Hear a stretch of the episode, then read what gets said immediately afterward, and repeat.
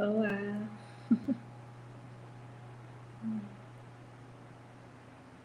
Bem-vindo, bem-vinda ao nosso momento de conversar com Deus.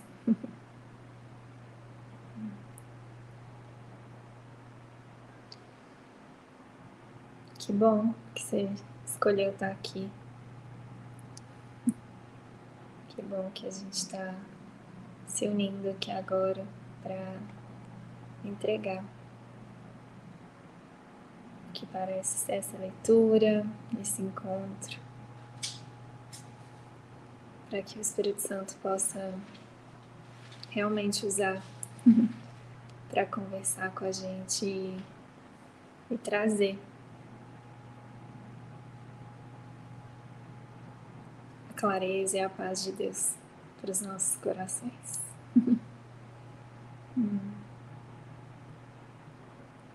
É só sobre isso.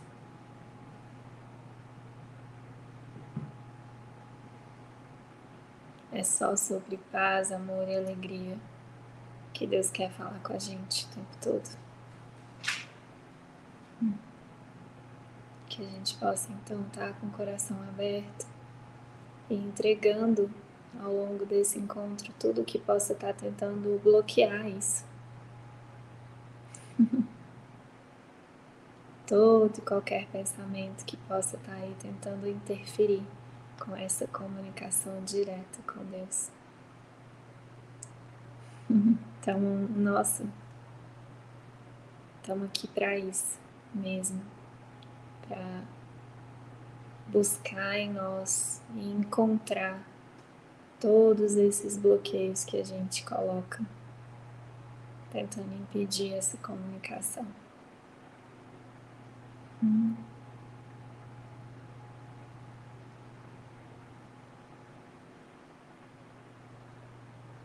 É tudo que a gente precisa fazer mesmo.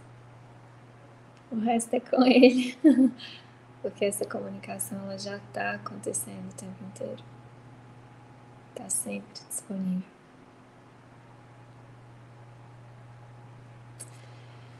Então vamos lá. É... Hoje, hoje a gente tem um tema bem profundo e bem central para a compreensão de toda a metafísica de um curso em milagres. Então hoje a gente vai falar sobre o julgamento e o problema da autoridade. Que na realidade é o nosso único problema nesse mundo. E eu sinto que o convite aqui é para gente entregar mesmo as nossas mentes para experimentarmos isso. Esse é um conteúdo que é capaz mesmo, é capaz mesmo de nos elevar acima de tudo aqui desse mundo. E esse é o convite, esse é o chamado Jesus, ele está realmente nos chamando para além, para fora desse mundo. E entendendo esses dois pontos, né, do julgamento e do problema da autoridade, é,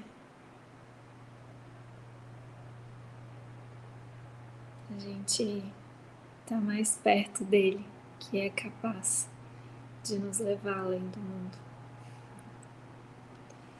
Então vamos juntos, vamos ver o que ele tem aqui pra gente no curso Milagres sobre isso.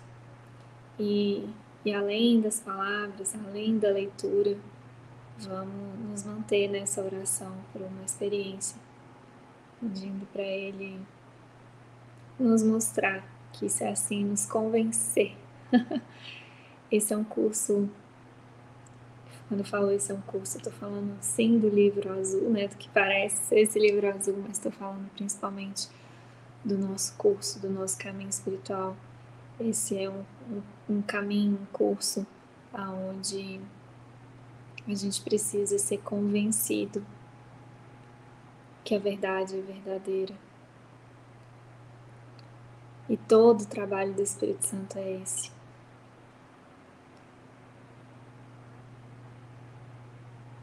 ele usa absolutamente tudo aqui no mundo para nos convencer que a verdade é verdadeira. Enquanto o ego e a gente, né, identificado com o ego, usa tudo no mundo para nos convencermos de que a ilusão é verdadeira, de que a realidade é loucura. Então, esse trabalho de convencimento, né? É a nossa jornada espiritual. E, e é uma oração muito profunda.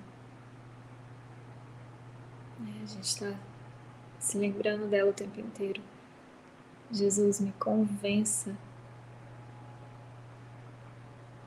disso. me convença, me mostre, me mostre a verdade.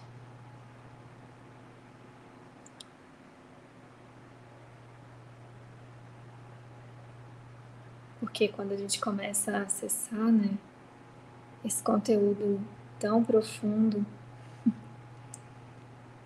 o ego ele começa a julgar e diminuir, tirar a importância.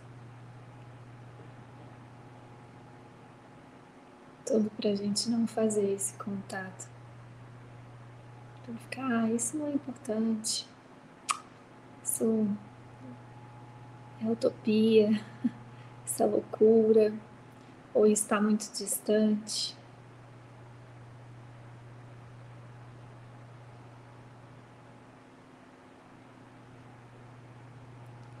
E é exatamente nessas horas que a gente tem que reunir toda a, toda a nossa força interna e pedir para que o Espírito Santo nos convença que a verdade é verdade. E é uma simples oração que nos conecta diretamente a Ele.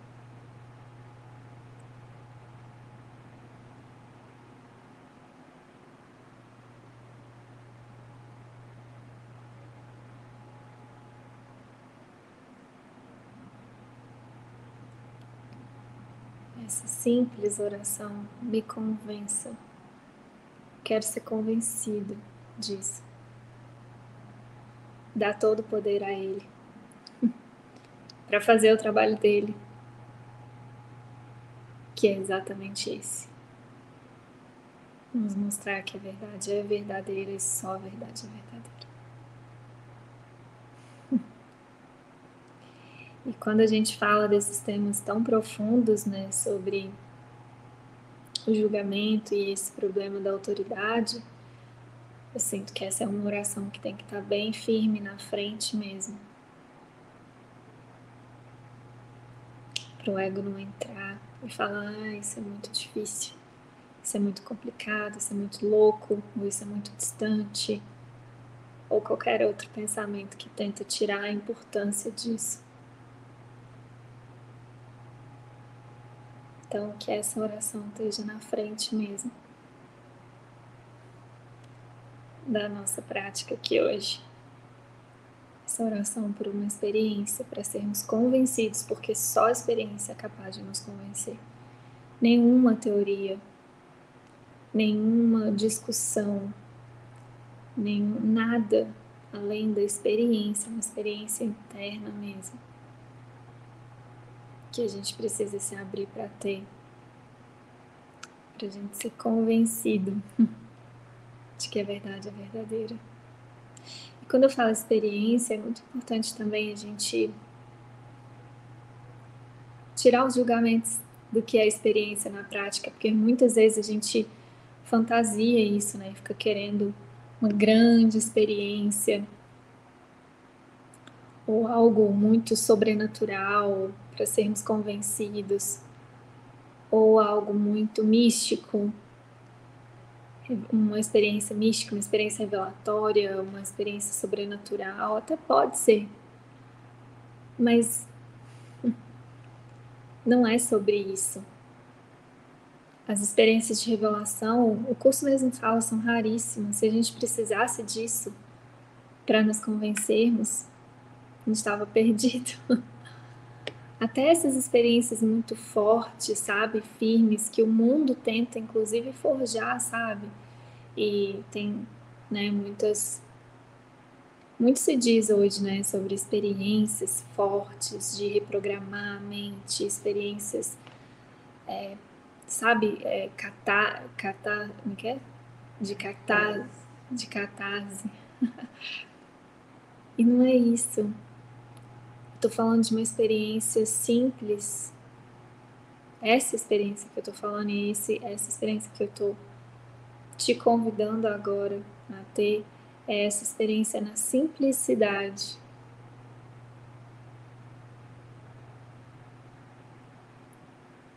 da intimidade com o Espírito.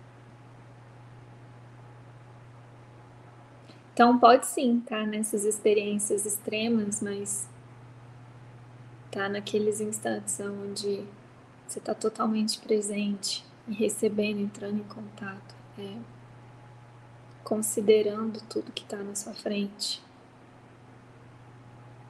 É essa experiência de comunicação mesmo, de comunhão com o Espírito é muito simples.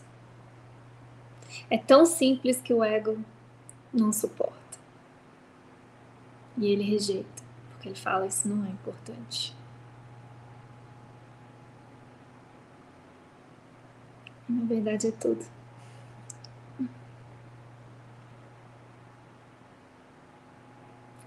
Hoje eu estava escrevendo uma carta para uma amiga muito querida e me veio um lembrete, eu senti de escrever alguns lembretes nessa carta. A mãe dela é uma amiga de nove anos, ai meu Deus, perdi as contas, oito, nove anos. e a mãe dela me pediu, porque ela está fazendo um livro para ela e existe uma conexão muito bonita. E ela pediu para escrever uma carta para ela. Ana Júlia, minha amiga, não sei se você está assistindo aí, Aninha. Eu fiquei muito emocionada assim, escrevendo essa carta, e não sei se eu estou muito influenciada pela Santa Teresinha. Nos últimos dias a gente recebeu aqui alguns livros da Santa Teresinha. Santa Teresinha do Menino Jesus. é... E aí eu tenho, sei lá, tô muito influenciada pela história dela, assim, sabe?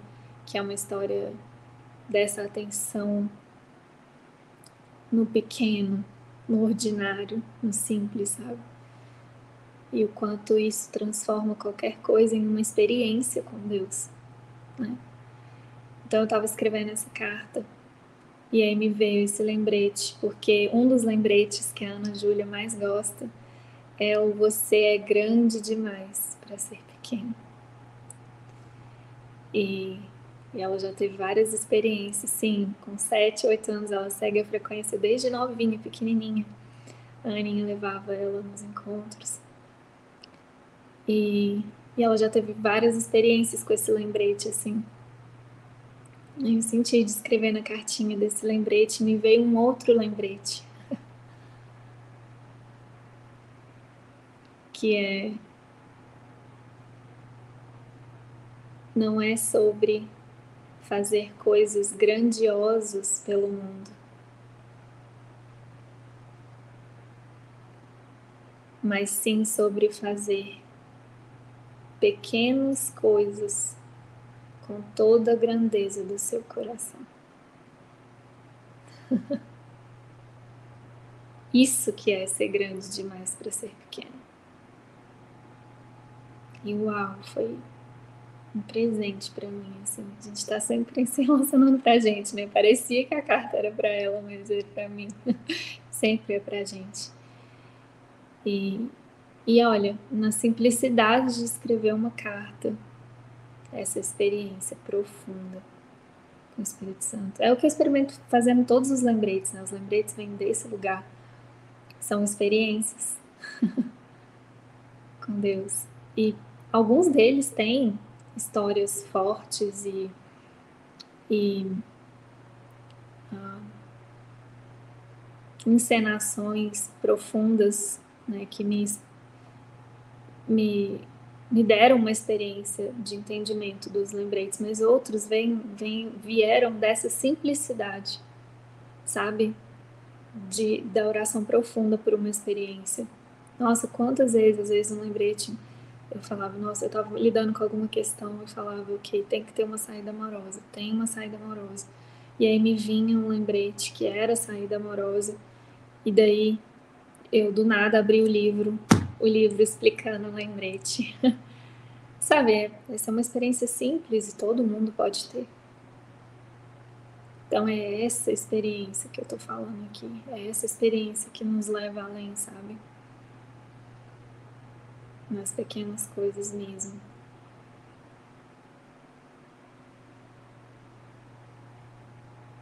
Então esse é o convite aqui que a gente possa usar esse momento com toda a grandeza do nosso coração, pedindo por essa experiência. Então vamos lá. Essa sessão de hoje está no capítulo 3, que é a percepção inocente, e é a sessão 6, o julgamento e o problema da autoridade.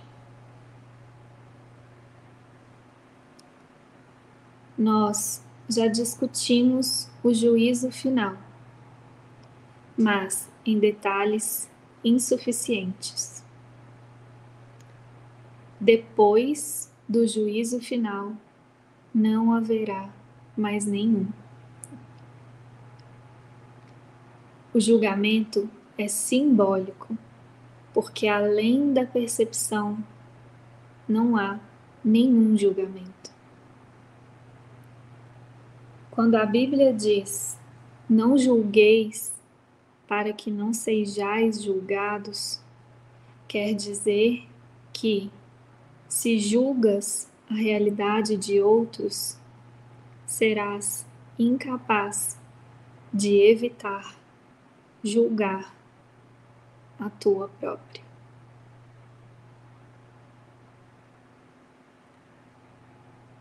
Escolher julgar ao invés de conhecer, é a causa da perda da paz.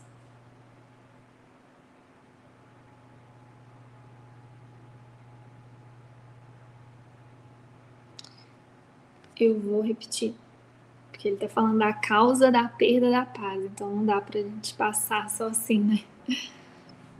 Olha só o que que é a causa da perda da paz, o que que, é, o que que faz com que a gente perca a paz da mente. Escolher julgar ao invés de conhecer é a causa da perda da paz.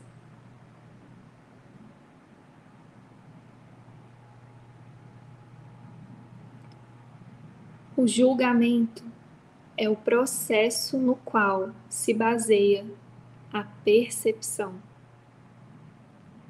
mas não o conhecimento. Eu já discuti isso antes, em termos da seletividade da percepção, mostrando que a avaliação é o seu pré-requisito. Óbvio. O julgamento sempre envolve rejeição. Nunca enfatiza apenas os aspectos positivos do que é julgado, seja em ti ou nos outros. O que foi percebido e rejeitado ou julgado e considerado insuficiente, permanece na tua mente porque foi percebido.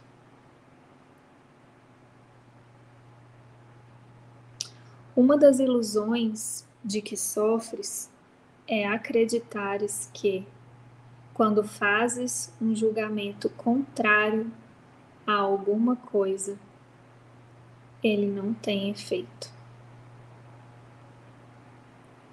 Isso não pode ser verdadeiro, a não ser que também acredites que aquilo contra o qual tu julgaste não existe.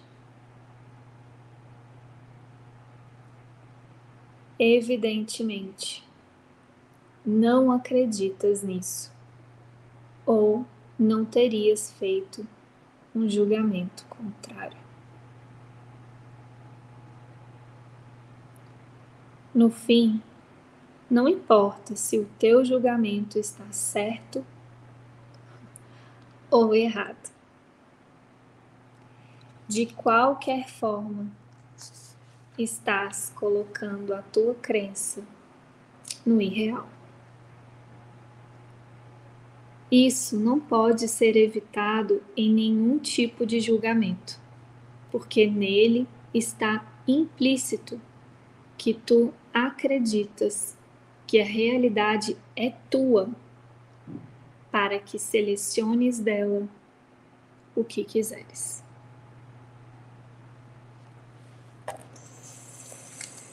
Uau! hum. Então, gente, olha só. Nossa, isso é muito profundo. Ele está começando a introduzir o, o conceito da autoridade, né? Do problema da autoridade. E é tão profundo, mas tão profundo, porque não é comum a gente fazer esse link entre o julgamento e a autoridade. Mas é assim. É,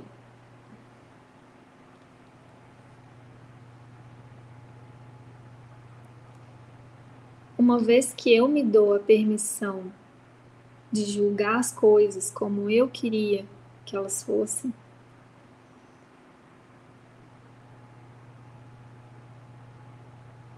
eu tô querendo assumir esse papel de autor mesmo, né, de juiz dessas coisas. E isso é muito profundo, assim, ó ele já começou a dar a saída, porque ele fala: escolher julgar ao invés de conhecer é a causa da perda da paz.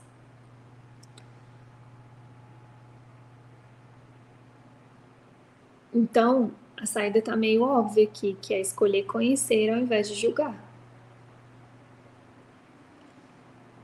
Na teoria, é isso. É só isso mesmo. É simples assim. Né? Em cada situação, a minha escolha, né, diante de qualquer situação que se apresente, a minha escolha tem que ser conhecer e não julgar. Ou, em outras palavras, perdoar. E só que a mente está muito treinada a julgar, sem perceber que muitas vezes que isso é julgamento. Então, assim, você está conversando sobre qualquer assunto do mundo. Conversar sobre qualquer assunto do mundo, acreditando que você está falando sobre qualquer assunto do mundo, é escolher julgar, é escolher perceber ao invés de conhecer. Entende a maestria que a gente tem que ter? Porque o tempo inteiro, né, nas interações aqui, a gente está escolhendo isso, na verdade. Eu estou escolhendo julgar ou eu estou escolhendo conhecer? E a minha postura interna é totalmente diferente de acordo com, com essa escolha que eu faço. A escolha de julgar, você entra no assunto, isso naturalmente você já perde a paz, mesmo que você esteja certo sobre aquilo. Porque o estado de Paz, paz mesmo, é um estado de total desidentificação com qualquer assunto, não tem nada que você precisa defender, você não precisa estar certo nem errado. Você não, assim, não tem nada. Tipo, a paz ela é, é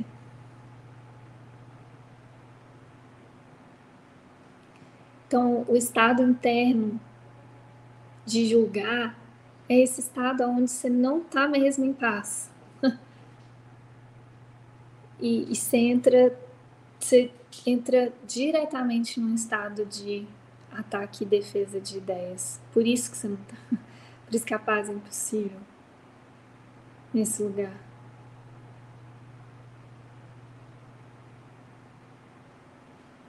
E mais profundo ainda, a decisão de julgar te prende no mundo. A decisão de ter opiniões sobre qualquer assunto do mundo é a escolha de julgar, é a escolha de perceber. Isso te prende no mundo. Só que olha a armadilha num mundo onde parece que você tem controle, que você é livre para julgar, para escolher o que você pensa, o que é certo, o que é errado, o que você gosta, o que você não gosta.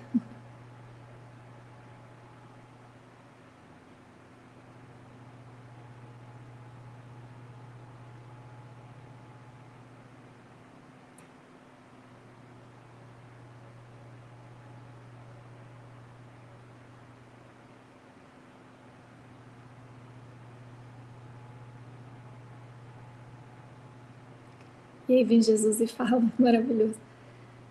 No fim, não importa se o teu julgamento está certo ou errado. De qualquer forma, estás colocando a tua crença no irreal. Importa se eu estou decidindo julgar ou não.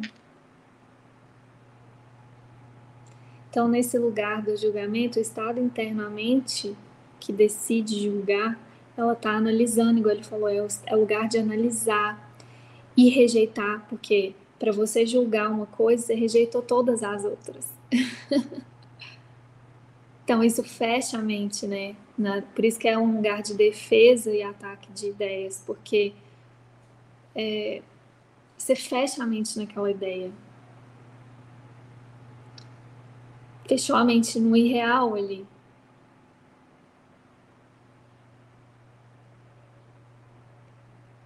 Então, é um estado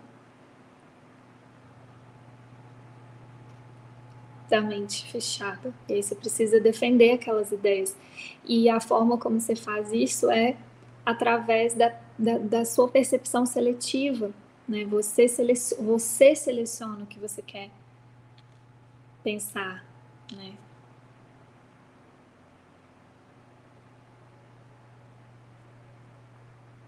E é um lugar de falso controle, né? De falso poder.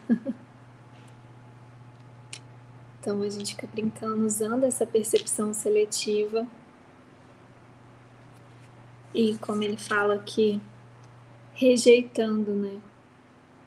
O julgamento sempre envolve rejeição. Nunca enfatiza apenas os aspectos positivos do que é julgado, seja em ti ou nos outros que a base do julgamento é a separação. Então, por isso que o julgamento sempre envolve rejeição. Então, sempre para eu julgar, para algumas ideias serem certas e verdadeiras para mim, eu estou julgando que as outras não são. E é isso que separa as pessoas, gente, no mundo, em todos os assuntos, em todos os aspectos, com a falsa sensação de que o estar certo traz, sabe? Tipo, não, eu tô certo. Minha religião é melhor. Minha prática é melhor. E olha, se a gente for bem honesto, está em tudo. Está em tudo mesmo, assim, porque está na mente, né? Então, óbvio que isso vai se refletir em tudo. Mas, assim, você escolhe, você se veste do jeito que você se veste por causa disso. porque você julga, ali. Então, só, tô usando isso para a gente conseguir ver o quanto isso está na mente mesmo, assim, em tudo. Em tudo. E aí é, é só mesmo uma ferramenta do ego para te prender na ilusão, que o Jesus está falando. No fim, não importa se o teu julgamento está certo ou errado. Não importa se você gosta de rock, de samba ou de sertanejo, se você torce para tal time ou para o outro, se você acha que é, roxo é melhor que branco, não, nada no mundo importa, entendeu? Só que para o ego é importante. E esse é um bom critério para a gente ver, né? Quando eu estou no julgamento, quando algo é muito importante para mim. Quando eu estou muito identificado com aquilo, né? Aquilo é muito verdade para mim. Porque o lugar de paz é neutro, é tanto faz. Eu quero a paz. que aí é a outra postura interna, que é o oposto dessa postura do julgamento, que é a postura do conhecer, que é a postura do perdão, né, que Jesus ensina tanto nesse curso. É eu olho a situação, o assunto, espero e não julgo. Gente, olha a liberdade que tem nisso. Você não precisa ter nenhuma opinião sobre nada. Você não precisa estar nem certo nem errado sobre nada. Essa é a liberdade, essa é a escolha de conhecer. Disse, eu não vou usar o meu passado, não importa o que eu penso aqui.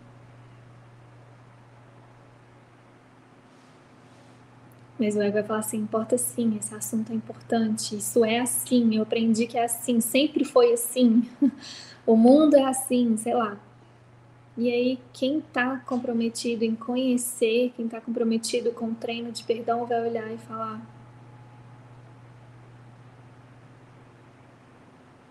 Não tenho nenhuma opinião.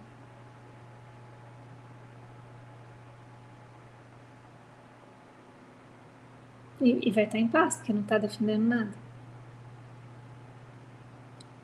Então, escolher julgar ao invés de conhecer é a causa da perda da paz. E a causa da paz, então, é o quê? Escolher conhecer ao invés de julgar. Diante de tudo é é o famoso não sei. Não sei para que serve nada disso.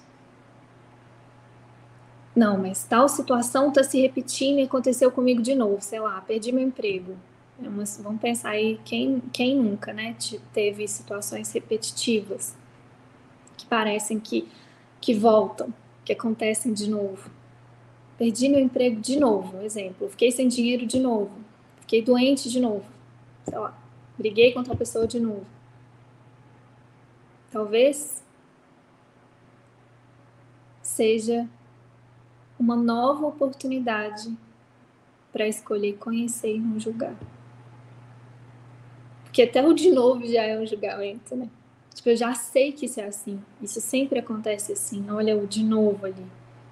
Diante, diante de tudo, estou falando desse exemplo, mas de tudo, a nossa postura que Jesus está nos, nos convidando a fazer é: eu não sei para que serve nada.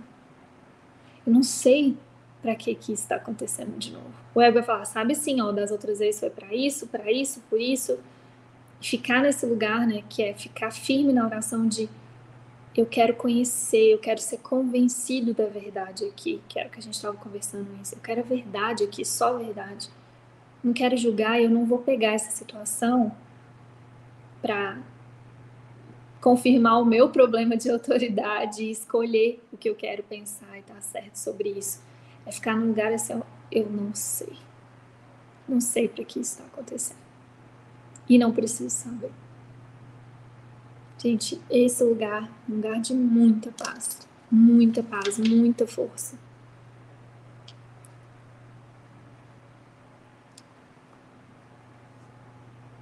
E aí, olha. Então, no fim, não importa se o teu julgamento está certo ou errado de qualquer forma, estás colocando a tua crença no irreal. Escolheu julgar, está colocando a sua crença no irreal. Está se prendendo, está colocando, está prendendo a sua mente nas coisas do mundo, nos assuntos do mundo, nas historinhas do mundo. Isso é irreal e você vai sofrer os efeitos disso, que é a perda da paz. Então, em algum momento, isso vai te afetar. Hora você vai estar certo, hora você vai estar errado, mas isso, isso prende a sua mente. E Jesus fala: isso não pode ser evitado em nenhum tipo de julgamento. Porque nele está implícito que tu acreditas que a realidade é tua, para que seleciones dela o que quiseres.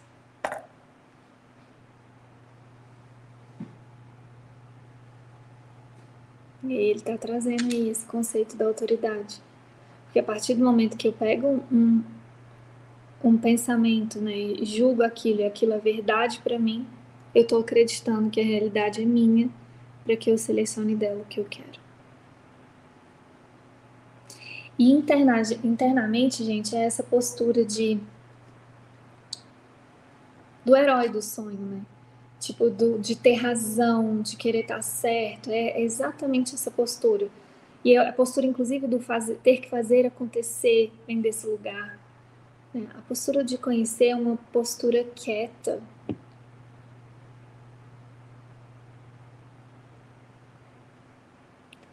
É uma postura quieta. As coisas chegam, não tem nada que você precisa pegar ou você selecionar daquilo que você quer ou que você não quer. Não é ativo nesse lugar, é completamente passivo. E o ego tem pânico disso, né? Porque ele é o fazedor, ele quer ser ativo, ele quer fazer aquilo.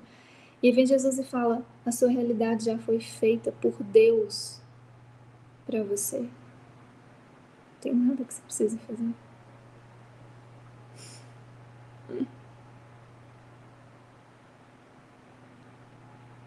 Sim, para mim, Paulinha, o curso Milagres é sobre isso, assim, ó.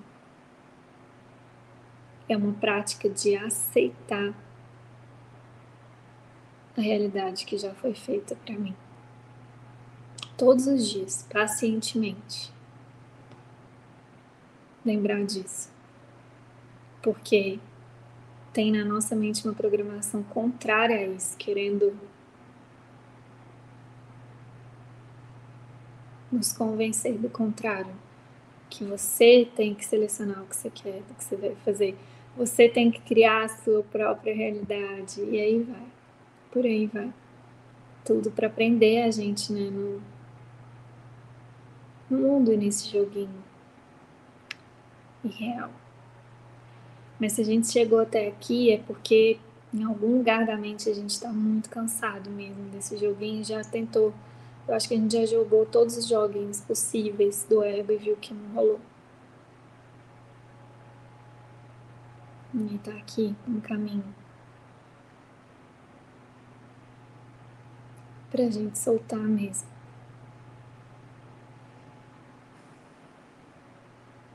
Essa vontade de de estar tá certo sobre qualquer coisa no mundo.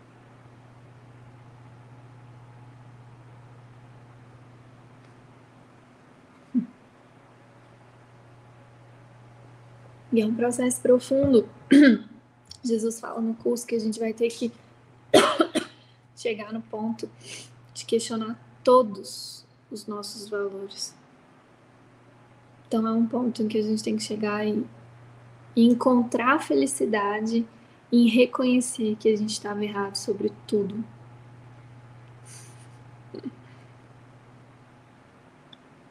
Olha só, eu pensei que isso era real, pensei, não, tá, tô errado sobre tudo.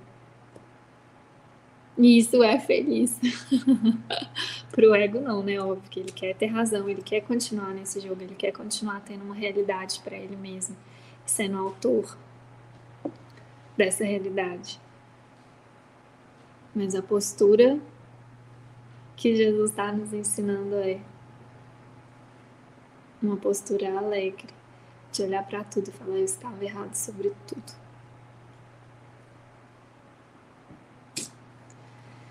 Então vamos lá. Parágrafo 3.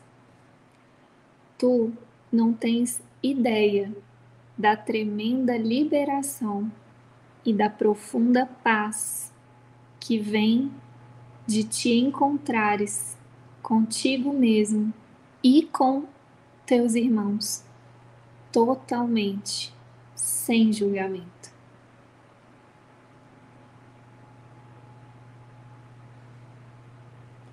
Quando reconheceres o que és e o que são os teus irmãos, compreenderás que qualquer forma de julgá-los é sem significado. De fato, o seu significado está perdido para ti, precisamente porque os estás julgando. Toda incerteza vem de acreditares que tu estás sob a coerção do julgamento. Não precisas do julgamento para organizar a tua vida. E certamente não precisas dele para organizar a ti mesmo. Na presença do conhecimento, todo julgamento é automaticamente suspenso. E esse é o processo que permite que o reconhecimento substitua a percepção.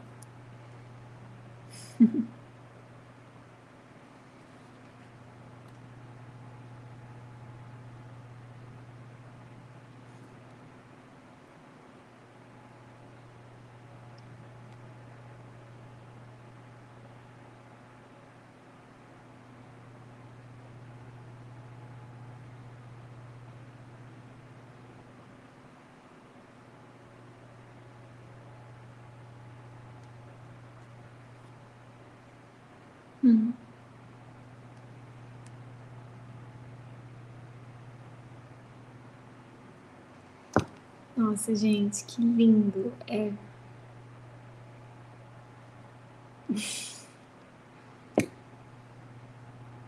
É muito lindo.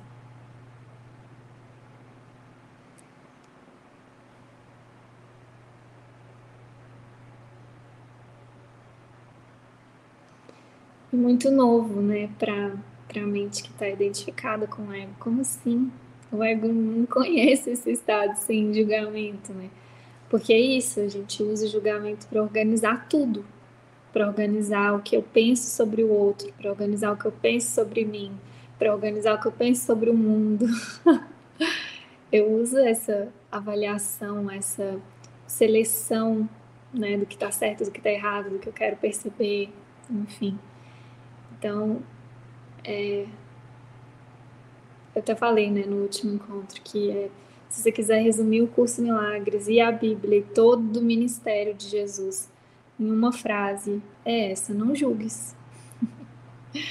Porque é justamente o julgamento né, que vem desse problema de autoridade, de eu querer ter razão, de eu querer estar certo, de eu querer. É, organizar uma realidade, criar, inventar uma realidade para mim. Que faz com que eu esqueça de quem eu sou.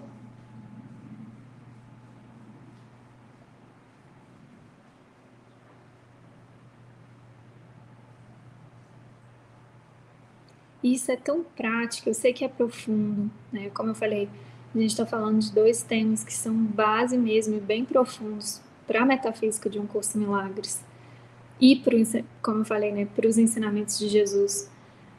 Então é profundo, é metafísico, mas isso é muito prático, gente. Isso é muito prático.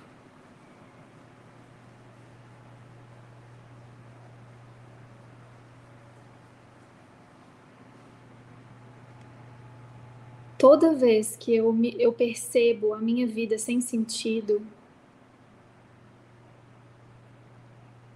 toda vez que eu percebo um encontro com alguém sem sentido, uma interação que seja sem sentido, que eu tô esquecido disso é só porque eu tô escolhendo julgar e não conhecer. Entende o tanto que isso é prático? Porque eu posso ficar muito atento mesmo a todas as minhas interações, quantas oportunidades eu tenho no meu dia de praticar isso.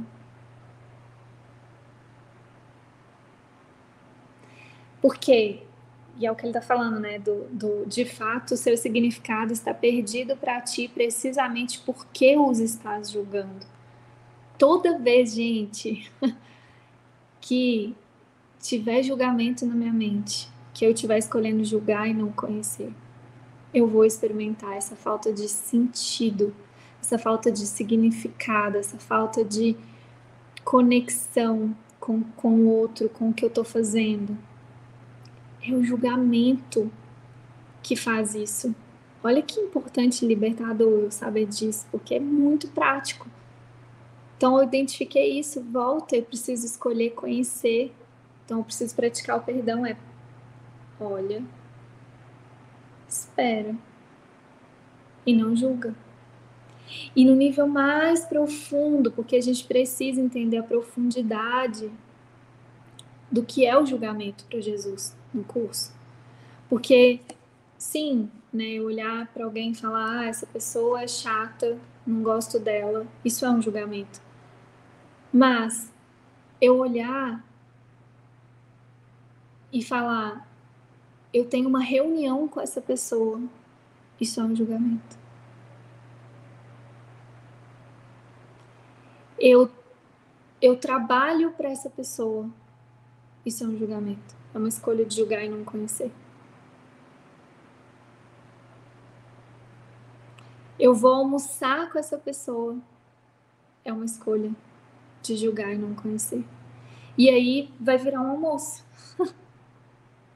às vezes legal, às vezes chato, às vezes, sei lá, você nem entende. Nesse... Mas sempre, se tiver julgamento, se tiver essa certeza de que esse encontro é para almoçar, olha o tanto de julgamento que tem aí, né? tem o julgamento de que você você, esse serzinho separado, o outro é o outro, esse serzinho separado com todas as características dele, você com todas as suas características, que, sei lá, trabalham juntos, tem um link por algum motivo, e estão indo almoçar. Nesse exemplo, olha o tanto de julgamento que tem ali. Uma conexão verdadeira e profunda que traz sentido e propósito para aquele encontro é, é impossível. Diante de tanto julgamento, porque já tem uma escolha antes de julgar e não conhecer. Então é muito prático isso aqui. É essa lembrança de assim, ó, a cada encontro eu não sei para que serve esse almoço, eu nem sei o que é almoço. É essa escolha de se esvaziar mesmo dessas certezas, desses julgamentos, sabe? Não sei. E, fica, e descansar, encontrar descanso, confiança nesse lugar, não sei. Eu não sei nem quem é o outro. Porque tudo que eu trago, tudo que eu acho que eu sei do outro, é julgamento. É eu trazendo o passado.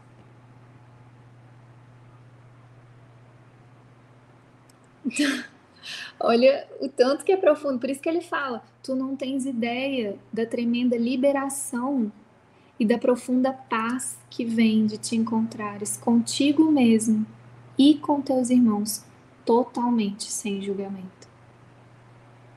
Totalmente agora e desse agora deixar vir o que precisa vir. Isso são os encontros santos. E todo mundo já teve essa experiência de um encontro santo. Com, às vezes, com, até com um desconhecido na rua. É o quê? Você tá, você tá ali, você tá presente, você tá escolhendo não trazer o passado para perceber esse irmão. Tá escolhendo não julgar, não perceber e tá escolhendo conhecer. E esse é o nosso exercício diário com quem você convive mais. Tipo, tem uma permissão aqui de Jesus, assim, ó, mesmo, joga fora tudo que você acha que seu marido é, que seu filho é, que seu amigo é, que seu chefe é, que seu cliente é. Você não sabe. A verdade é que você não sabe. Você pode achar que sabe, e você pode segurar o passado contra esse irmão. Mas o que você está fazendo, na verdade, é escolhendo julgar e não conhecer.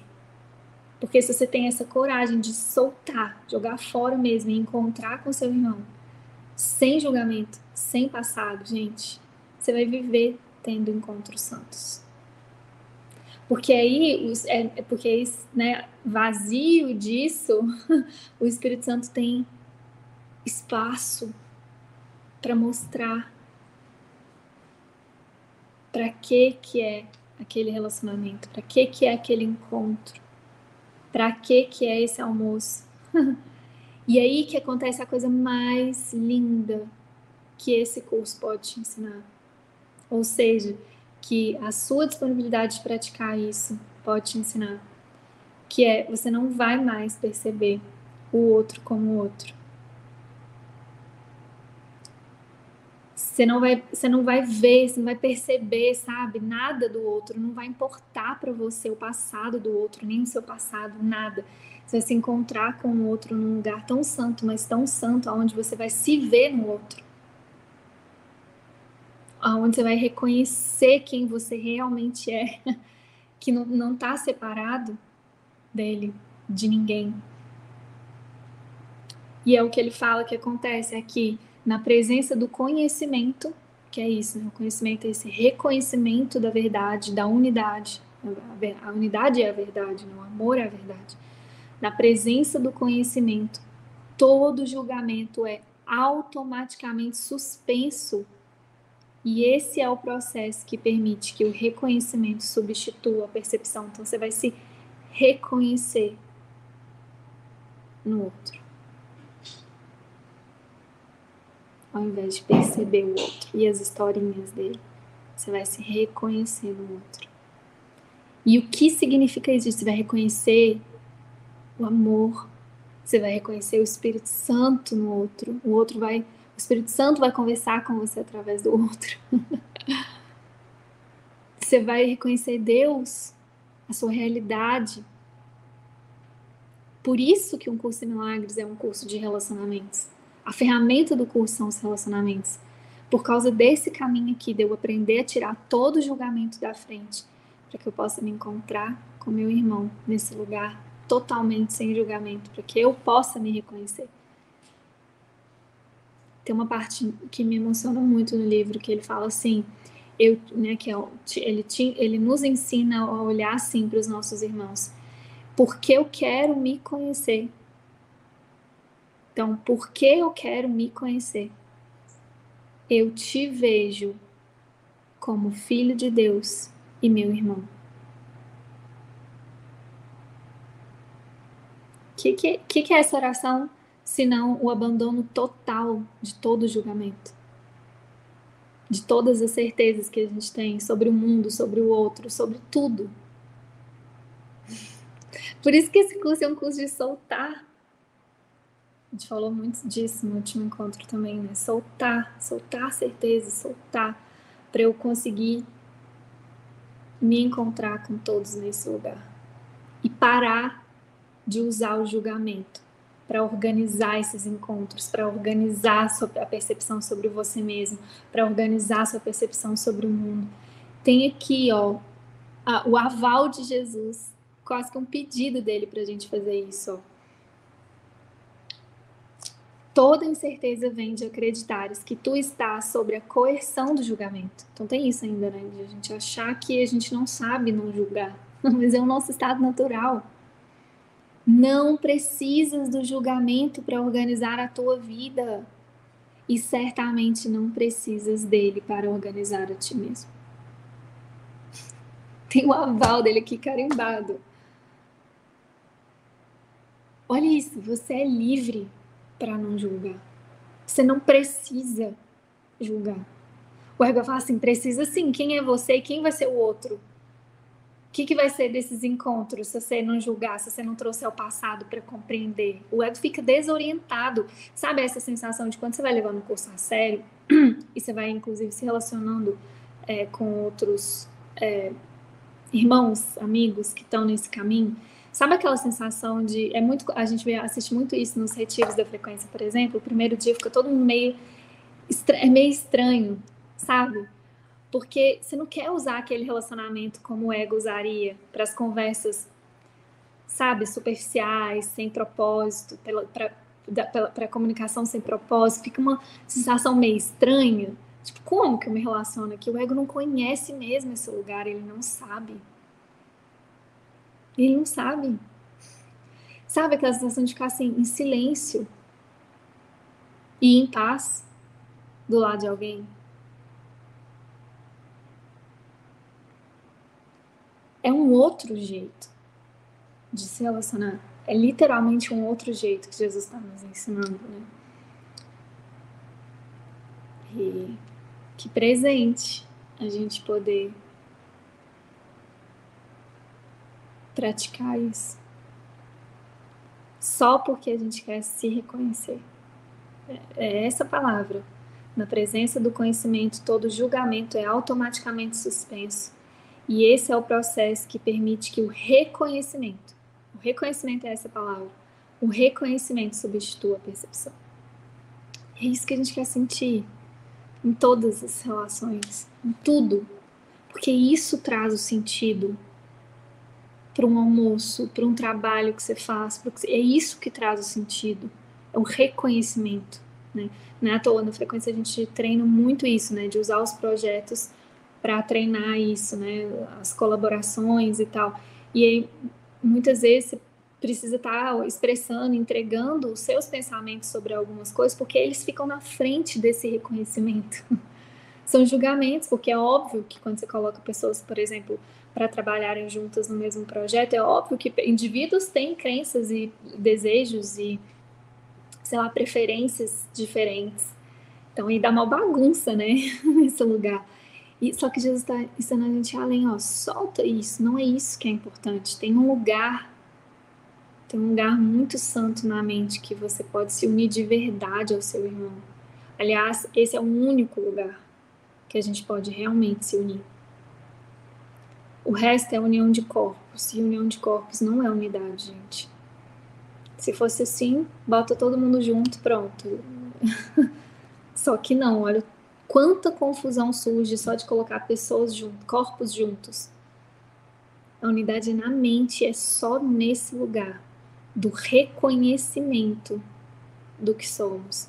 Ou seja, aqui é como a gente percebe, né, com a mente dividida, a gente percebe isso de a união do que parecem ser pessoas num propósito maior do que propósitos individuais.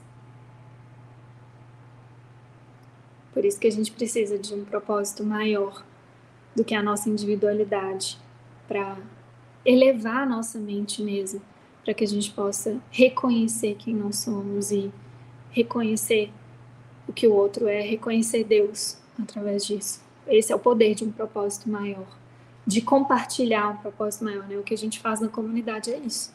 Vamos nos unir aqui num propósito maior do que as nossas individualidades para a gente poder praticar isso aqui e para a gente poder se reconhecer, para a gente poder se lembrar de quem nós somos.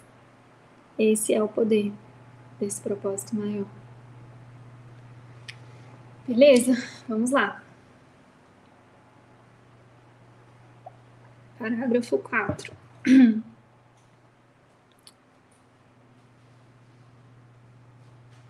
tu estás muito amedrontado com todas as coisas que tens percebido, mas tens te recusado a aceitar.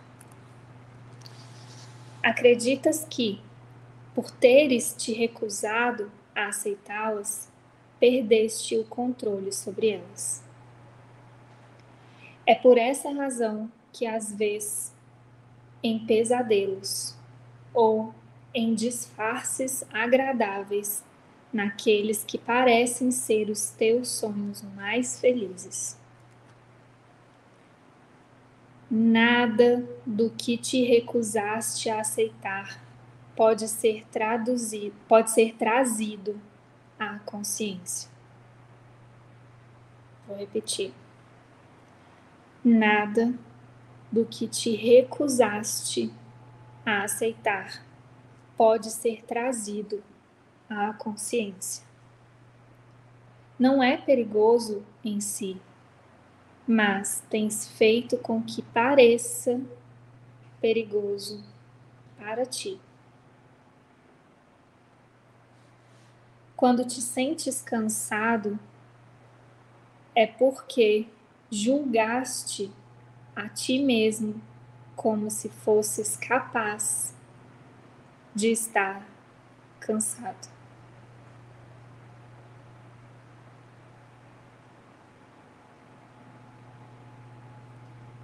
Quando ris de alguém, é porque julgaste esse alguém indigno.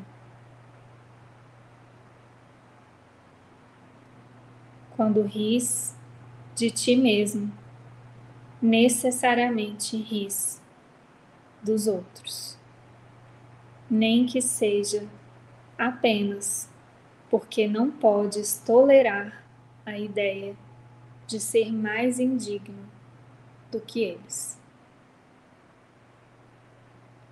Tudo isso te faz sentir-te cansado, porque é essencialmente desanimador.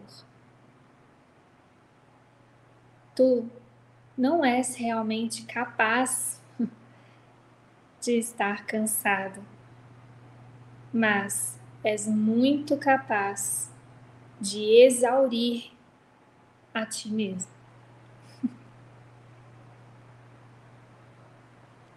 A tensão do julgamento constante é praticamente intolerável.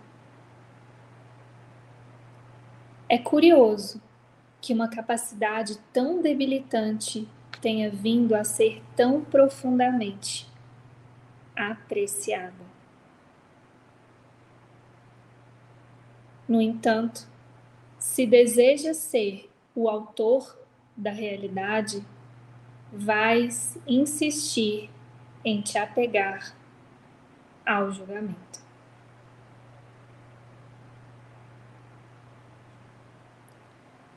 Tu também vais considerar o julgamento com medo, acreditando que um dia será usado contra ti.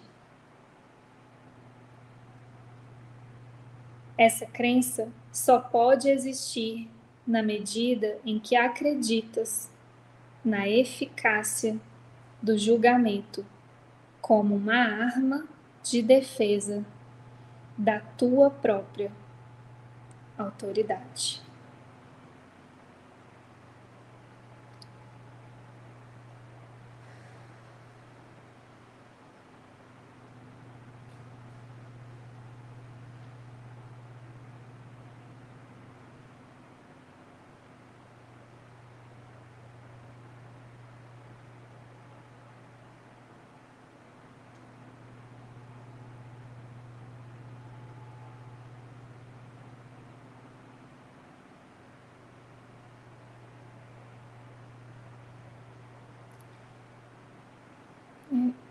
Tá me vindo aqui, né? Esse, esse parágrafo tem uma coisa muito importante aqui pra gente, que é o reconhecimento de que a gente aprendeu a apreciar o julgamento. Por mais louco que isso pareça ser, não é à toa que está aqui. Jesus não colocaria isso aqui por acaso. E, e reconhecer isso faz com que a nossa prática fique mais honesta importante reconhecer. É importante não ficar nisso, claro. Né? Não é reconhecer para ficar, ai, pronto, agora tá vendo? Ah, eu gosto, não sei julgar. Não. Mas assim, de um lugar de assumir essa responsabilidade, ele tá te contando, ó, é curioso. É curioso, eu também acho curioso, mas é uma prática que você aprendeu a apreciar, a valorizar. Então é importante você reconhecer isso. Opa, até no nosso próprio treino da mente, sabe? De uau, eu tô valorizando o julgamento aqui. Gente, é um vício mesmo. A mente é muito viciada, a mente aprecia muito o julgamento.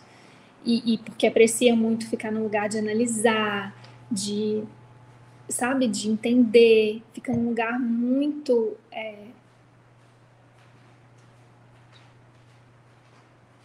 intelectual ali, sabe? Tipo. Então, é importante.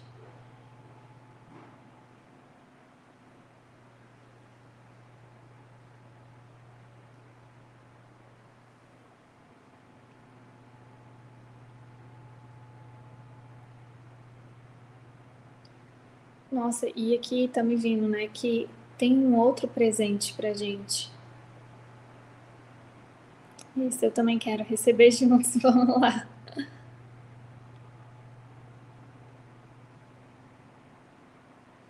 Porque ele falou aqui, né, do cansaço. No mundo é normal você estar tá cansado, né? Principalmente se você faz muitas coisas, você faz coisas grandiosas, é, importantes para o mundo, né? Você está cansado, é até simbólico, né? Sei lá, atividade física, você está cansado significa que você fez bem, né? O cansaço, ele é, ele é aceitável aqui no mundo, né? E Jesus está falando, não, o cansaço vem do julgamento. A única forma de você se sentir cansado é você escolher julgar. E é o que ele fala, a tensão do julgamento constante é praticamente intolerável. Por isso fica cansado.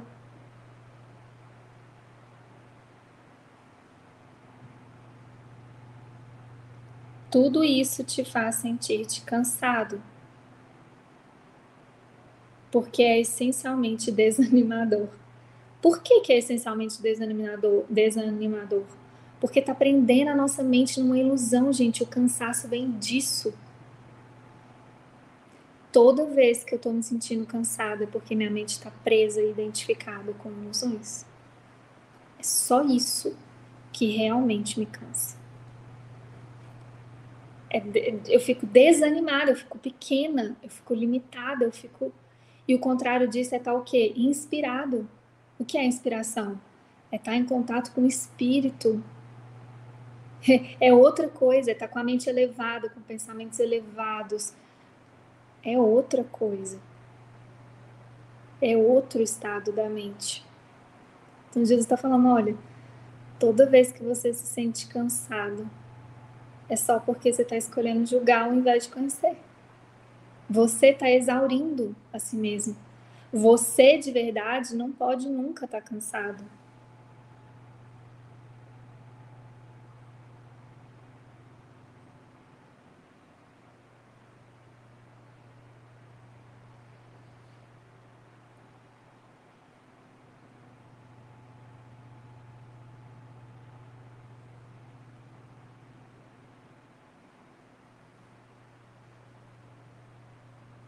Nossa, que importante isso.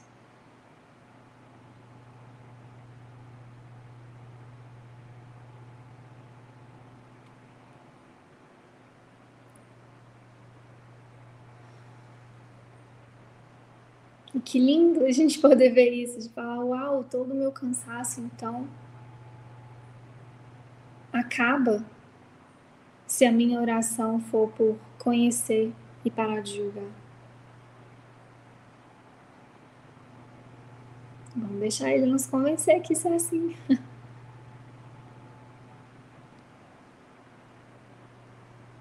A gente quer experimentar isso. A gente quer ser convencido disso.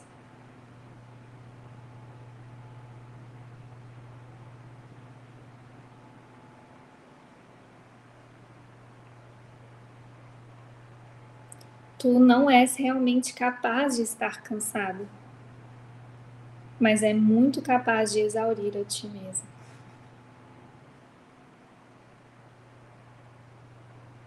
Entende? Quando a gente precisa ser convencido, como assim, Jesus? Final do dia parece que eu estou muito cansado ali, né? Você, tu não és, tu não és realmente capaz de estar cansado mas é muito capaz de exaurir a ti mesmo. E isso é tão verdade, gente, porque nesse estado de inspiração, e aqui também tem uma grande desconstrução que a gente precisa fazer na mente dessas idealizações do que é estar inspirado. Parece que estar inspirado é estar tá, é, expandindo o tempo inteiro, tá, sabe, fazendo coisas o tempo inteiro. Não, estar tá inspirado é estar no espírito. Só tá em contato, em comunhão com o espírito. Isso é estar inspirado. E desse lugar ele vai te usar muitas vezes, sim, para expandir o amor, para expandir as coisas, mas estar inspirado é estar no espírito. E aí a gente confunde também com depende do que eu estou fazendo, né? É, para eu estar inspirado depende se eu estou fazendo uma coisa que eu gosto ou que eu não gosto, não tem nada a ver com isso. Estar inspirado é estar no espírito, né? E isso a gente é capaz de encontrar essa inspiração fazendo qualquer coisa que tiver na nossa frente. E eu digo mais: exatamente tudo que está na sua frente é perfeito para você encontrar inspiração. Quando a gente aprender a usar tudo que nos é dado, aceitar. Quando gente, eu vou repetir, porque isso é importante. Quando a gente aprender a usar tudo o que nos é dado para encontrar a inspiração, ou seja, usar tudo isso como ferramenta para nos conectarmos com o espírito, nos alinharmos com o espírito, a gente vai experimentar muita expansão, muita alegria e muita paz. E nesse lugar é impossível se sentir cansado. Você, você acessa uma força interna que, assim, é muito, é muito grande. e não tem nada a ver com cansaço do corpo, nada, assim, eu não. Tem nem palavras para falar assim desse lugar.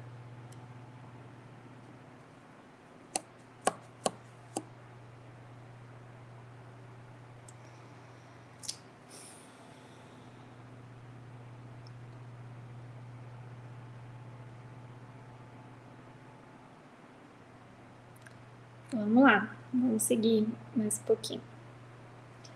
Parágrafo 6. Deus oferece só misericórdia. As tuas palavras só deveriam refletir misericórdia, porque isso é o que tens recebido, e isso é o que deverias dar. A justiça é um recurso temporário ou uma tentativa de ensinar-te o significado da misericórdia. Só é julgadora porque tu és capaz de injustiça. Eu tenho falado de diferentes sintomas e nesse nível a variação quase sem fim. Contudo, só há uma única causa para todos: o problema da autoridade. Esse é a raiz de todo mal.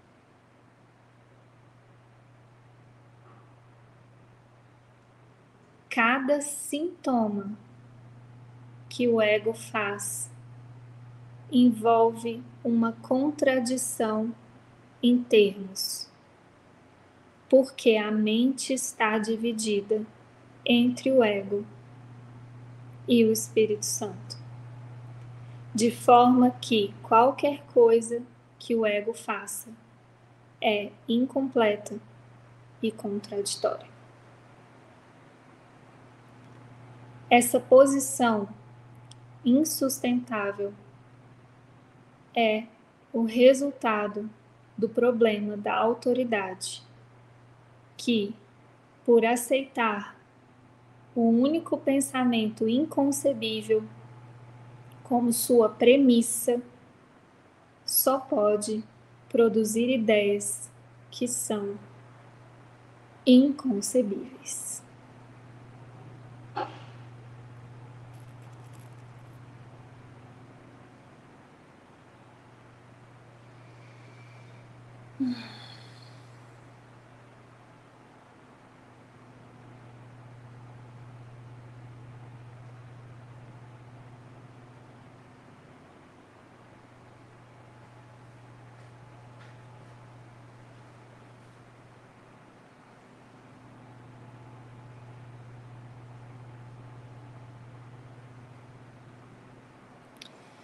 Aqui ele está trazendo um pouquinho sobre a confusão de níveis, tá?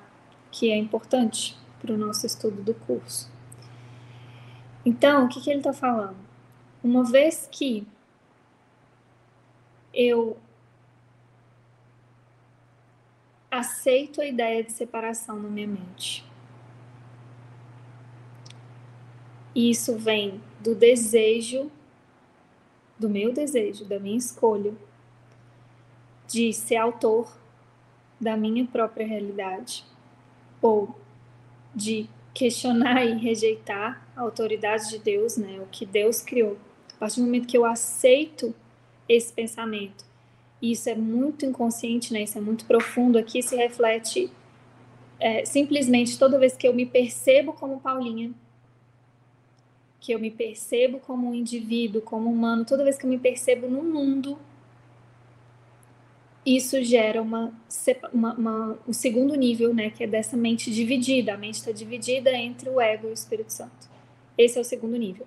Nesse segundo nível, que é o que é com o qual a gente está identificado, é, parece que a Paulinha tem muitos problemas, tem muitas coisas, incontáveis, é o que ele está falando.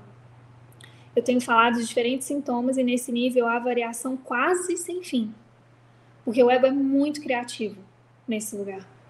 Nesse lugar, Paulinha tem muitos problemas nessa vida, em outras vidas, para quem acredita, e enfim. E a perspectiva humana e individual né, vem dessa escolha de aceitar a ideia da separação. E aí eu começo a parece, né, que ao acreditar nisso, parece que eu começo a me relacionar com vários sintomas, né, com ter vários problemas. Gente, isso é tão importante entender isso. Isso é tão importante. Essa semana isso foi algo que apareceu bastante, agora eu tô entendendo, porque Jesus estava preparando mesmo para esse encontro. Eu atendi algumas pessoas que pediram ajuda e tal, e chegou muito nesse lugar, assim, de tipo, cada uma parecia ter um problema diferente e escrevia, às vezes, um e-mail enorme com aquilo e tal, mas chegava sempre nesse ponto de que. Oh, vamos olhar para isso, porque é bem profundo, se você escutar isso como ego, é, é, não vai fazer sentido, né? É, esse conteúdo que a gente está falando aqui só faz sentido na mente certa mesmo, com a mente na vertical porque é muito profundo esse lugar que, que a gente chega quando a gente aceita esse ensinamento que está aqui, que é não importa a forma do problema. Só que imagina se você vira pro ego e fala, esse problema não importa. O ego não consegue entender e aceitar isso, porque pro ego aquele problema é muito real. E se você acredita no ego, aquele problema vai ser muito real para você. Então, ao acreditar e se identificar com o ego, os, os problemas de Paulinho são muito reais os seus problemas vão ser muito reais. E isso é um ótimo indicador se você tá com quem você está se identificando, entendeu?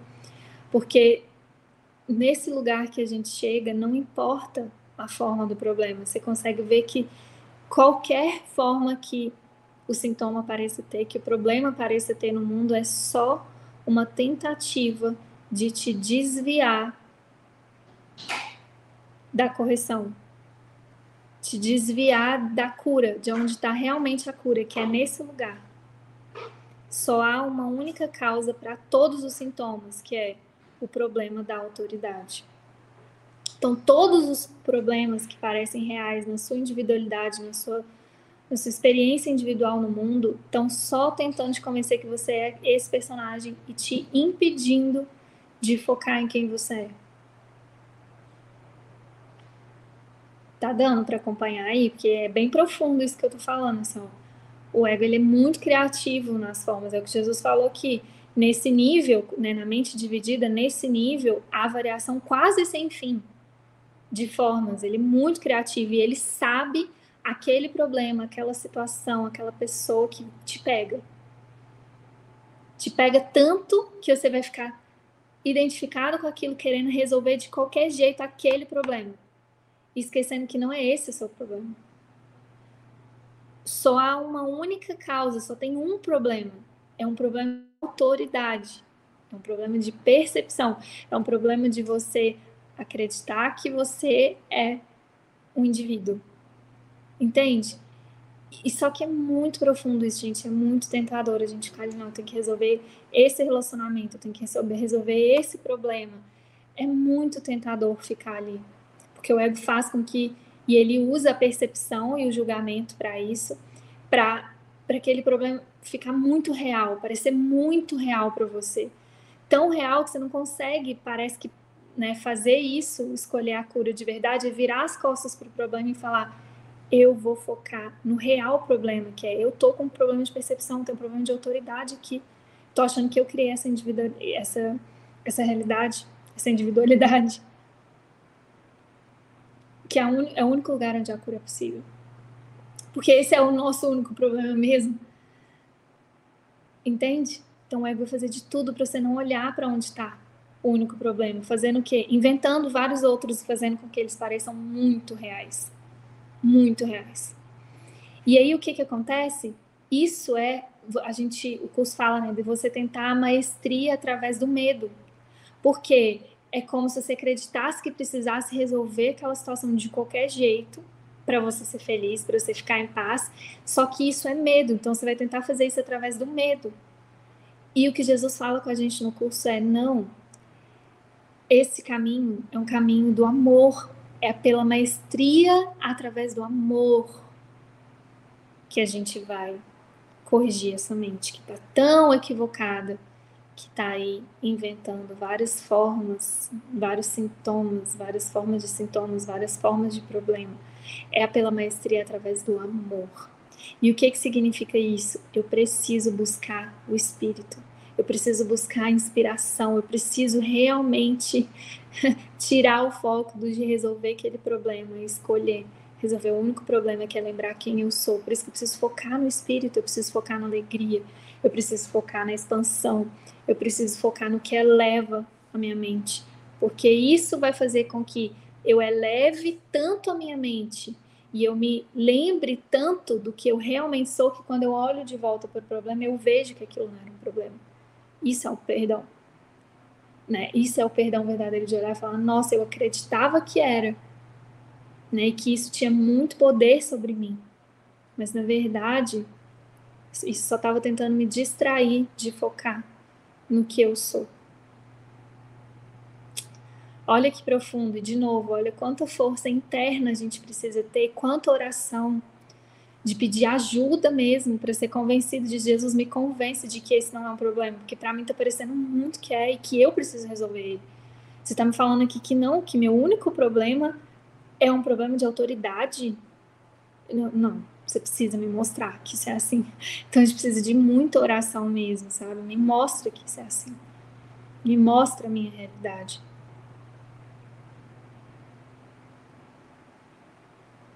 Então essa essa posição insustentável é o resultado do problema da autoridade, que, que é essa posição insustentável da gente querer ficar resolvendo os problemas. Aí você resolve um, aparece o outro, aí vai o ego, né? Enfim. Essa posição insustentável é o resultado do problema da autoridade, que, por aceitar o único pensamento inconcebível, que é eu sou alguma coisa diferente do que Deus criou, ou a separação é real, me separei dele, agora eu sou isso aqui, como sua premissa, só pode produzir ideias que são inconcebíveis. Então, entende? Por que, que esse é meu único problema? Porque a premissa, a premissa tá equivocada. Tipo, eu só percebo, tudo bem, eu tô lá é, achando que eu tenho um problema de saúde, um problema financeiro, e aquilo parece muito real para mim, um problema de relacionamento, um problema com meu pai.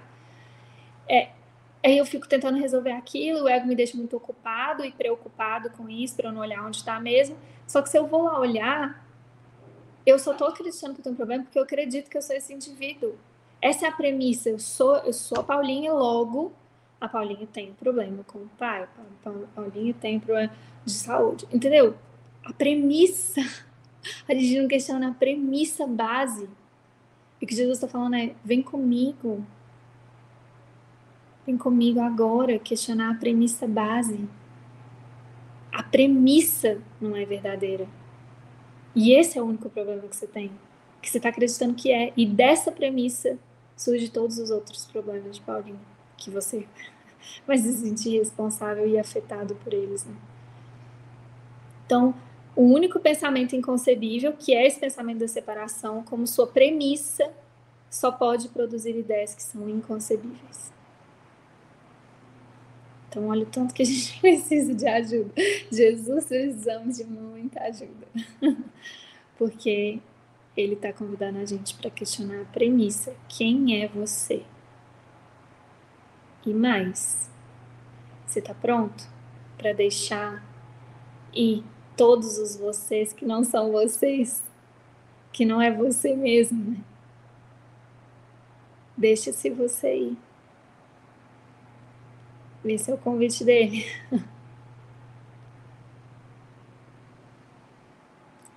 através do amor, através da inspiração, através da maestria pelo amor. Que a gente vai fazer isso sem perda, sem sacrifício, sem sofrimento, porque isso não é a verdade.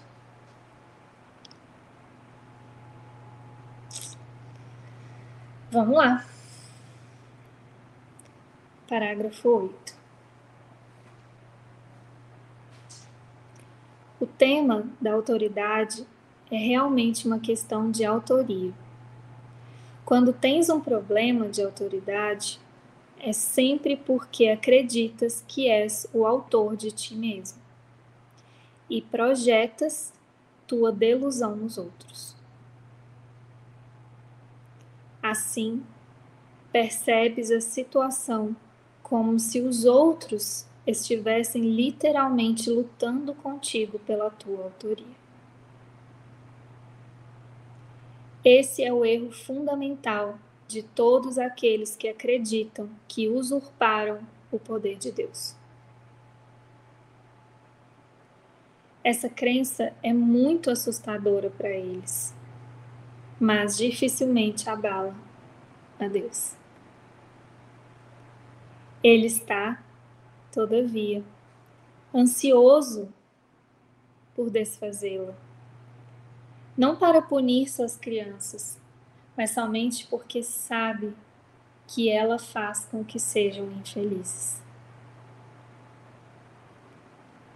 Às criações de Deus é dada a sua verdadeira autoria. Mas tu preferes ser anônimo quando escolhes separar-te do teu autor. Estando incerto da tua verdadeira autoria, acreditas que a tua criação foi anônima. Isso te deixa em uma posição em que acreditar que tu criaste a ti mesmo soa significativo. A disputa em torno da autoria deixou tal incerteza em tua mente que ela pode até mesmo duvidar se realmente existes ou não.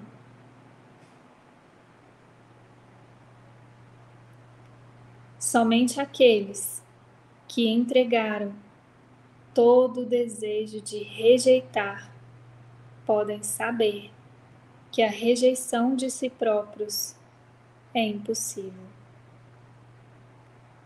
Tu não usurpaste o poder de Deus, mas o perdeste. Afortunadamente, Perder alguma coisa não significa que ela se foi. Simplesmente significa que tu não te lembras de onde ela está. A sua existência não depende da tua capacidade de identificá-la, nem mesmo de localizá-la. É possível olhar a realidade sem julgamento e meramente conhecer que ela existe.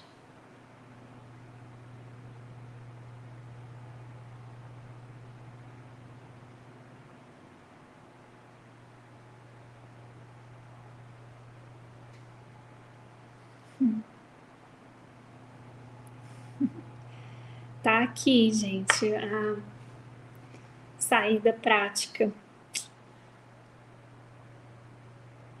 Em uma frase, de Jesus para a gente.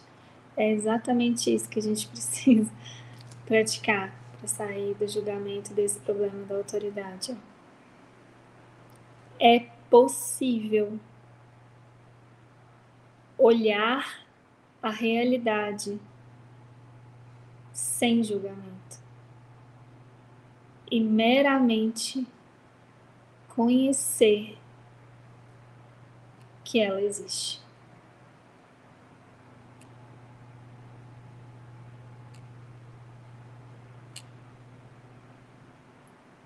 Que tal a gente fazer isso agora, assim, ó? Se você sentir, fecha os olhos um pouquinho.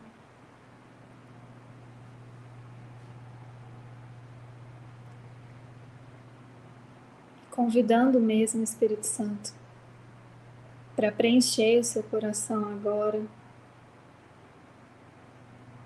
Pede para ele te mostrar como que faz isso. Como que a gente faz para olhar a realidade sem nenhum julgamento e meramente conhecer que ela existe, que ela está aí, que ela está aqui, que ela é.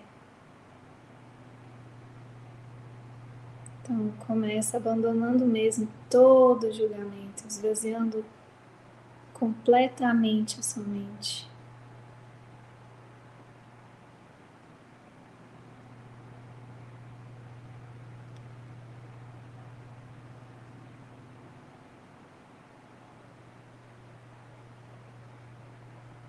Tá me vendo aqui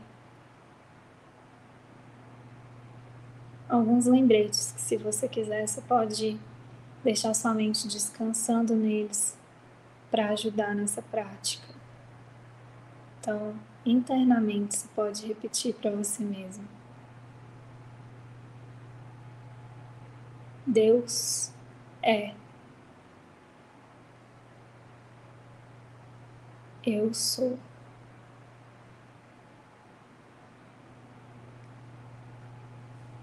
Eu sou porque Deus é.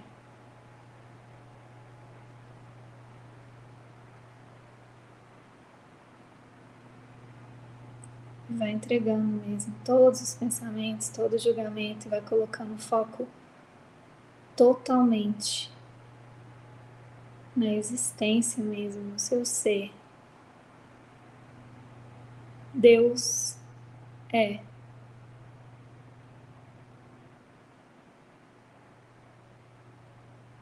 Eu sou.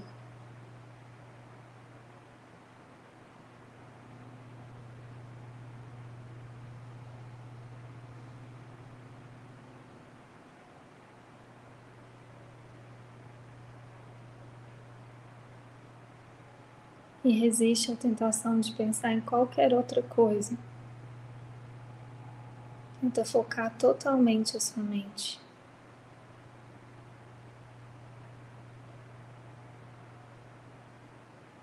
Reconhecimento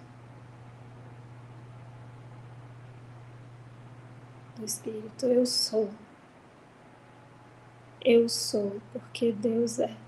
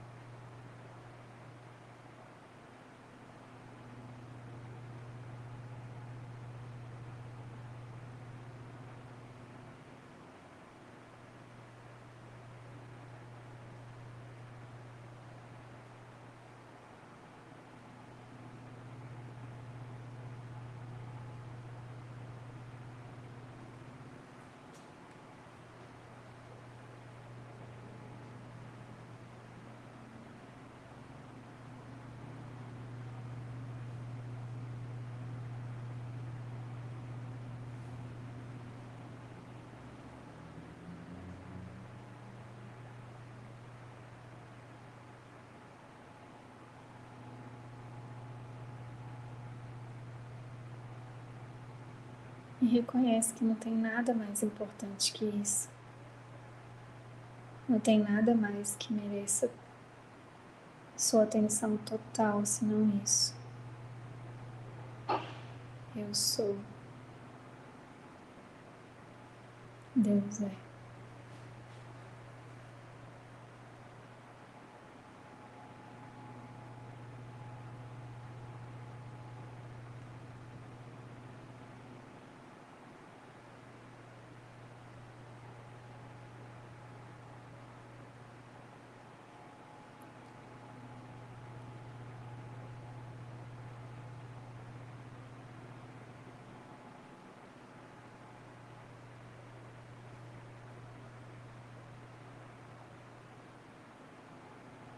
Devagar pode abrir seus olhos. E essa é a prática, gente. A gente fez aqui, né? Aparentemente como prática mesmo, de olhos fechados, só para treinar e encontrar esse lugar na mente, mas é isso que Jesus está falando para a gente fazer. É possível olhar a realidade sem julgamento e meramente conhecer que ela existe por trás disso que ele está falando é busque isso em todas as interações. Busque mesmo conhecer, foca na realidade, não foca na percepção. Não confie, não foca nas historinhas, não confie no que os seus sentidos estão te mostrando. Foca na realidade. Queira ver a realidade que está sempre além da percepção. Ele está garantindo, é possível olhar a realidade sem julgamento. Possível eu realmente ver a realidade em todas as situações se eu não me prender a nenhum julgamento, nenhuma certeza, nada. E meramente conhecer que ela existe, ter essa experiência de paz, de certeza, de força, de alegria que vem quando a gente simplesmente encontra, reencontra realidade. Que é o que ele falou. A gente não perdeu. Ó, a gente não. É, a gente não usurpou o poder de Deus. A gente só perdeu ele.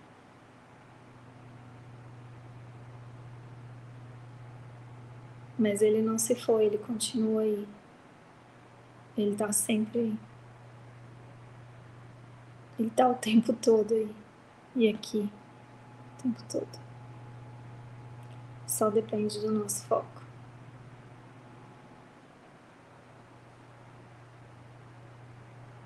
É, é literalmente uma questão de foco. O que que eu tô escolhendo focar? O ego vai me convidar muito a focar nos problemas em suas diferentes formas e sintomas, enquanto Jesus, o Espírito Santo, está sempre nos chamando para essa experiência com o Espírito para essa experiência do reconhecimento da realidade, que transcende mesmo toda a percepção, por isso que está além do mundo, né? E aí, o tempo todo, o que, que eu estou escolhendo? Onde eu estou focando? Qual que é realmente o desejo do meu coração? E vamos lá. Parágrafo 10. A paz é uma herança natural do espírito. Cada um é livre para se recusar a aceitar a própria herança, mas não é livre para estabelecer o que é a sua herança. O problema que todos não podem deixar de decidir é a questão fundamental da autoria todo medo vem, em última instância, e às vezes por meio de estradas muito tortuosas, da negação, da autoria, com a maiúsculo, que é a autoria de Deus. Né? A ofensa nunca é feita a Deus, mas só a aqueles que o negam. Negar a sua autoria é negar a ti mesmo a razão da tua paz. de modo que só te vês em segmentos. Essa estranha percepção é o problema da autoridade. Não há ninguém que não se sinta de algum modo aprisionado. Se esse é o resultado do seu próprio livre-arbítrio, ele tem que considerar a sua vontade como não sendo livre. Ou ficaria bastante evidente o raciocínio circular dessa posição. A vontade livre tem que conduzir à liberdade. O julgamento sempre aprisiona. Porque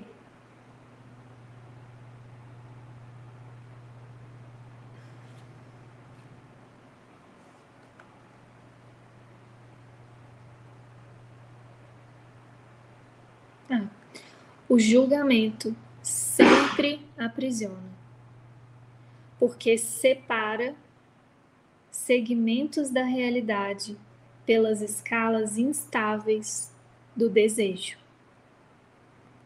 Desejos não são fatos.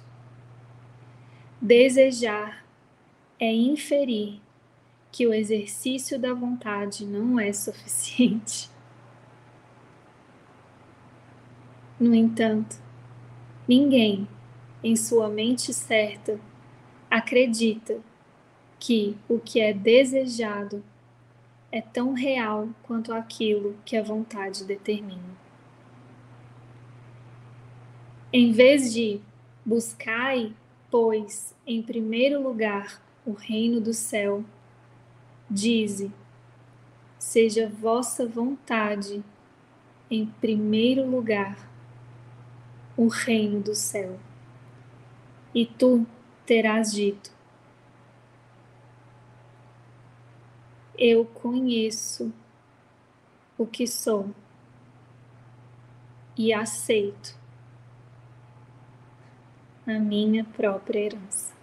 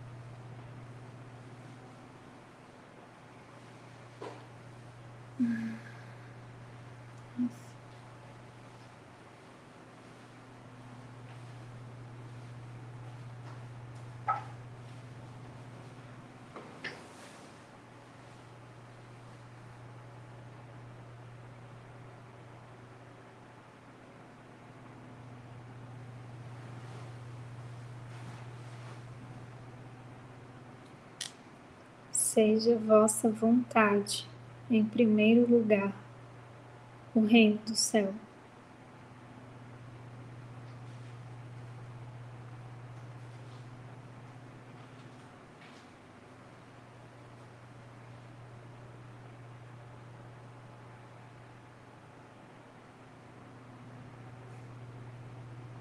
Eu conheço o que sou e aceito a minha própria herança.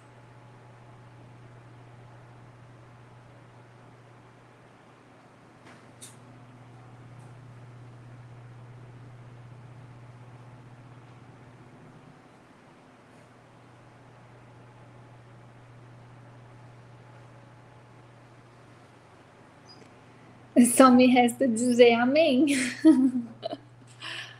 amém, amém, amém, Jesus. Nos ensina a fazer isso. Nos convença de que essa é a nossa vontade mesmo.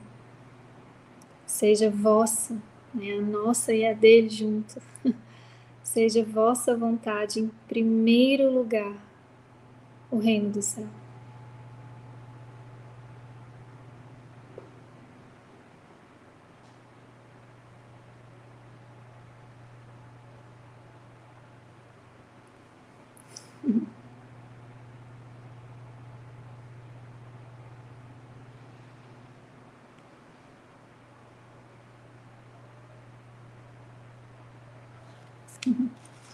Nossa, eu estou experimentando uma, uma leveza, assim, uma alegria disso. Confesso que das primeiras vezes que eu li essa sessão, é, eu tinha medo dela. Falava, nossa, tô toda errada, né? Desse problema de autoridade, tem muito, experimentava muito medo dela, assim, culpa. E obviamente isso foi se dissolvendo ao longo dos anos, assim. Mas ler ela agora, assim, e sentir essa alegria, sabe? Essa. Não sei, tem uma, um reconhecimento da inocência disso tudo, sabe? De que.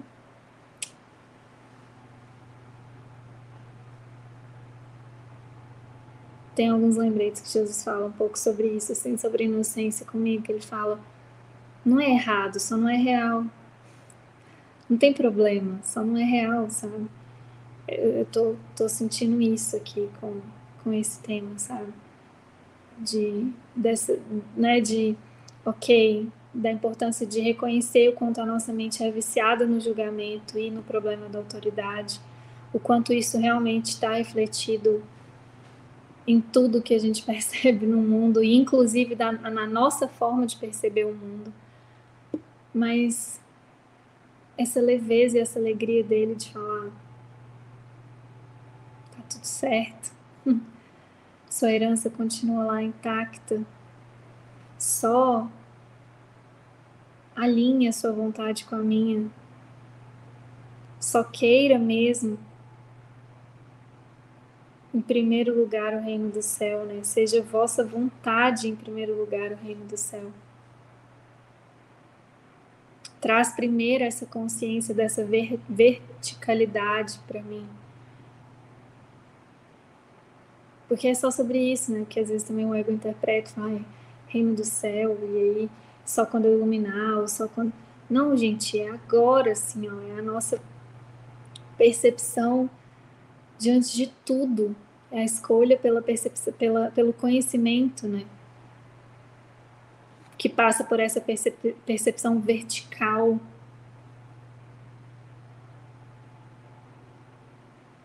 Essa consciência de que de quem nós somos mesmo, assim, sem se confundir com as nossas historinhas, com os nossos problemas, sem, sem nos deixarmos sermos convencidos por eles, sabe? Tipo, não, seja vossa vontade em primeiro lugar o reino do céu. Primeiro eu quero elevar minha mente, corrigir minha mente, escolher o reino do céu primeiro. Para isso eu conheço o que sou e aceito a minha própria herança.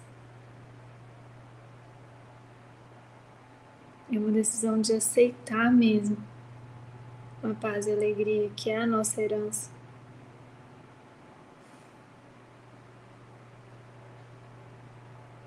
E deixar aí tudo que não é.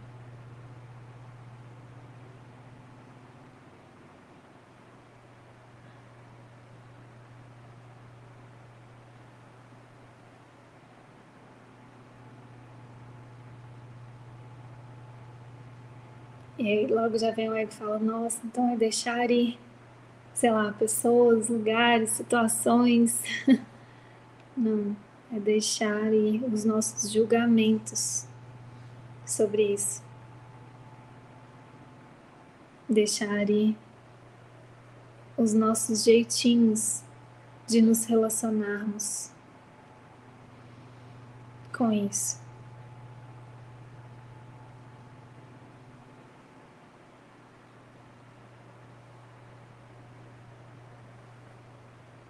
Vendo assim, é mais fácil a gente falar sim, leva Jesus, leva esses julgamentos, purifica minha mente, purifica o meu coração, para que eu possa encontrar todos os meus irmãos nesse lugar de sem, assim, ausência total de julgamentos e me reconhecer. Reconhecer Deus e aceitar a minha herança em tudo.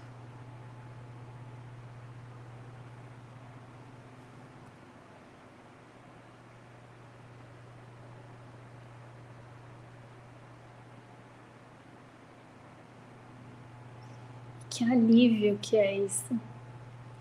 Por isso, essa paz essa leveza, essa alegria.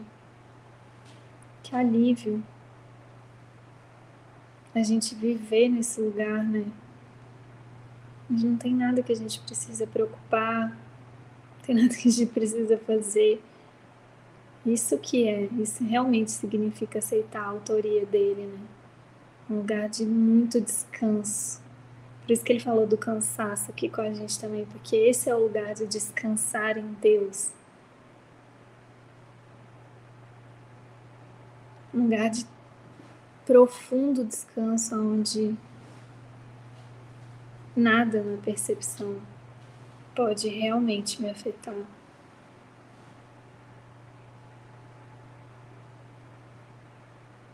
Essa é a nossa real vontade. Isso é o reino do céu, é a gente elevar tanto a nossa mente, né?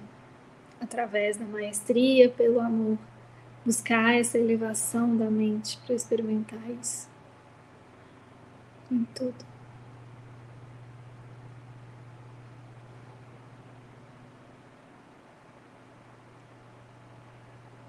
Em tudo.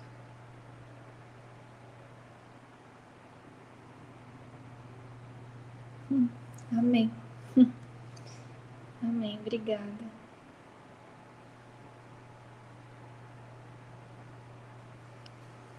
Obrigada, amores. Até a próxima.